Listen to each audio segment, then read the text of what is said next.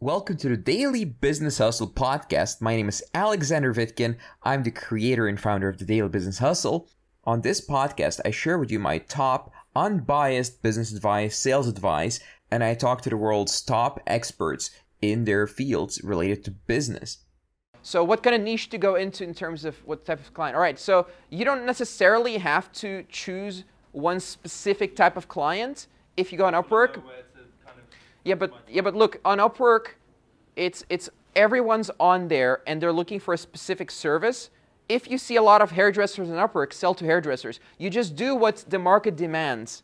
If you ask me who to sell to, do what the market demands. You have eyes. You can go on Upwork and you can read the jobs. If you see most of them are hairdressers, maybe you want to target your whole thing to hairdressers. But most likely that's not the case. Most likely you'll find a lot of coaches and stuff like that. But it depends what you're selling. It's not a simple uh, question. It's not a simple answer because you need to go and look. You need to do market research. Most young entrepreneurs, they don't do the research. They just assume, oh, let's just go sell to hairdressers. Well, I'm saying, do something very, very simple. For example, uh, learn Facebook ads in two weeks and go sell it on platforms like Upwork and charge as much money as you can get away with. Yes, please, go ahead.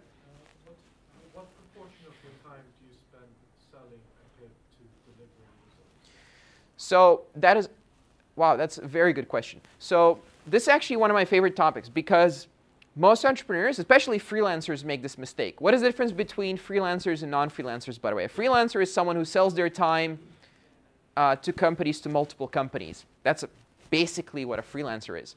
But if you think as a, real, fully fledged business owner, then you're looking at it like, how do I maximize my effort? For example, most business owners they are good at sales. So they should spend a lot of their time nurturing new leads and getting new sales.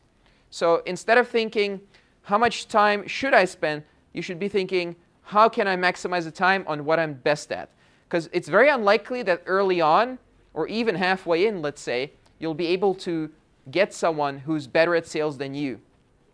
It's very unlikely.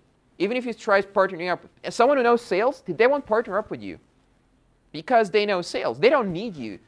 You know, technical work, Facebook ads, website design, and so on, that is cheap. And if you're good at sales, you'll be able to get the work done cheaply.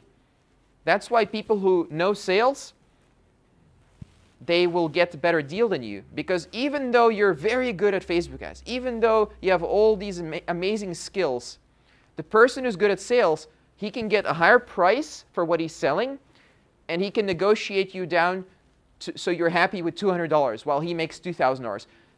If anyone thinks this is unethical, this is how business works. This laptop, it costs $200 to make. I paid 2000 Think about that. Am I being scammed? Of course not.